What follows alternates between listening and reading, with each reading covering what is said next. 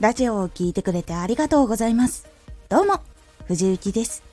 毎日16時、19時、22時に声優だった経験を活かして、初心者でも発信上級者になれる情報を発信しています。さて、今回は、初めてでも大丈夫、チャンネルのタイトルのコツ。ラジオを作り、投稿する時に興味を持ってもらったり聞こうかどうか決める時の判断材料にもなる大事なタイトルの付け方についてお届けします。初めてでも大丈夫。チャンネルのタイトルのコツ。タイトルの付け方や言葉選びを全てマスターするっていうのは難しいので、まずは最初に押さえた方がいいポイントコツをお伝えします。ではチャンネルのタイトルのコツとは？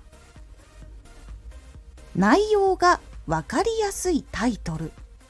目につきやすいタイトル。気になるタイトル。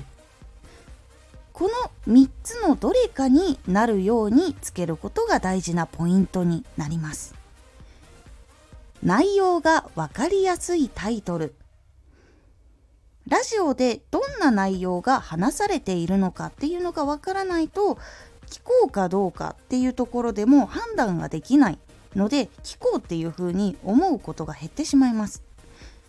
例えばですがお菓子作りと書いているよりマカロンの簡単な作り方作り方トークしちゃいますみたいな方がマカロンの簡単な作り方は知りたいって明確になって聞こうってなる流れになるので聞きたいかどうかっていう判断もできるし聞きたいから聞くというふうに意識して聞く人が増えます。知りたいことがちゃんと入っているのかわからないラジオは聞いてもらえないっていうことが多いのでこのラジオではこの話をしているよっていうことを伝えることが大事になります。それが内容がわかりやすいタイトルというくくりになります。目につきやすいタイトル。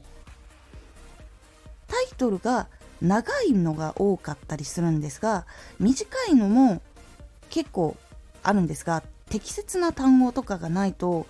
やっぱり目に留まりにくいっていうところがあります。長いと読むのがめんどくさくて目に留まんなかったりとか短いけど自分が聞いている人が気になった単語っていうのがなかったりするとそのままスルーされてしまうっていうことがあったりします。ですので目につく最初の部分のところここに短く分かりやすい単語を使ったり相手が気になるキーワードを使うことが大事になります。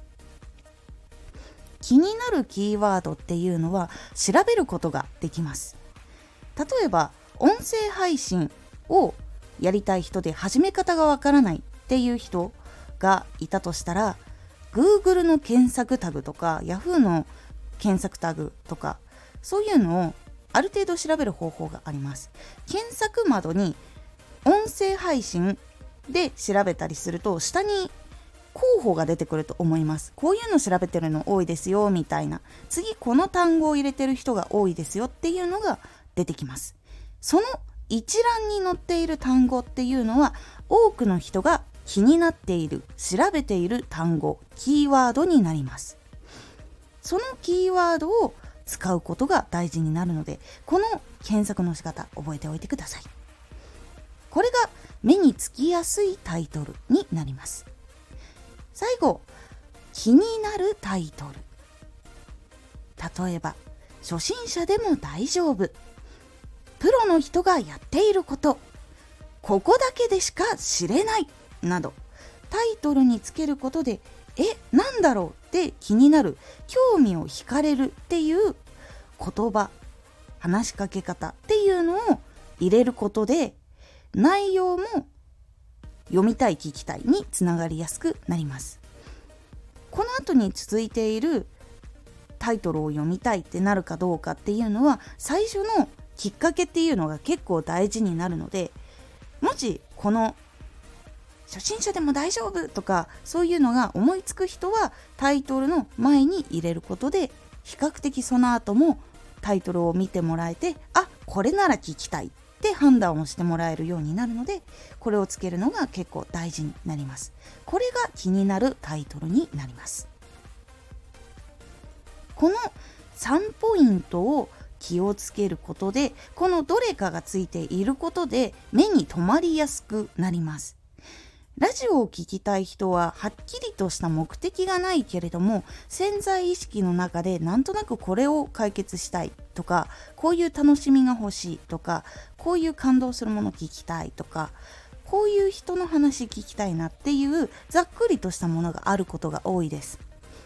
その潜在意識のどれかに引っかかるということがタイトルが目に留まるラジオが目に留まるってことの大事な部分になってきますのでこの3つのタイトルが作れるようになるように意識をしてみてください。そうすることで結構聞いてもらえるリピしてもらえるっていうことが多くなります。今回のおすすめラジオ。完璧や綺麗だけでは感動しないことがある。完璧な作品綺麗だけの作品っていうのは感動しないことがあります。どこが完璧だったから好きどんなところが綺麗だから感動っていうものがあるので完璧や綺麗さだけを先に求めるのはあまり良くないよというお話をしております。このラジオでは毎日16時19時22時に声優だった経験を生かして初心者でも発信上級者になれる情報を発信していますのでフォローしてお待ちください。毎週2回火曜日と土曜日に藤雪から本気で発信するあなたに送るマッチョなプレミアムラジオを公開しています。有益な内容をしっかり発信するあなただからこそ収益化してほしい。ラジオ活動を中心に新しい広がりにつながっていってほしい。毎週2回火曜日と土曜日。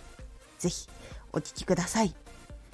ツイッターもやってます。ツイッターでは活動している中で気がついたことや役に立ったことをお伝えしています。ぜひこちらもチェックしてみてね。コメントやれたいつもありがとうございます。ではまた!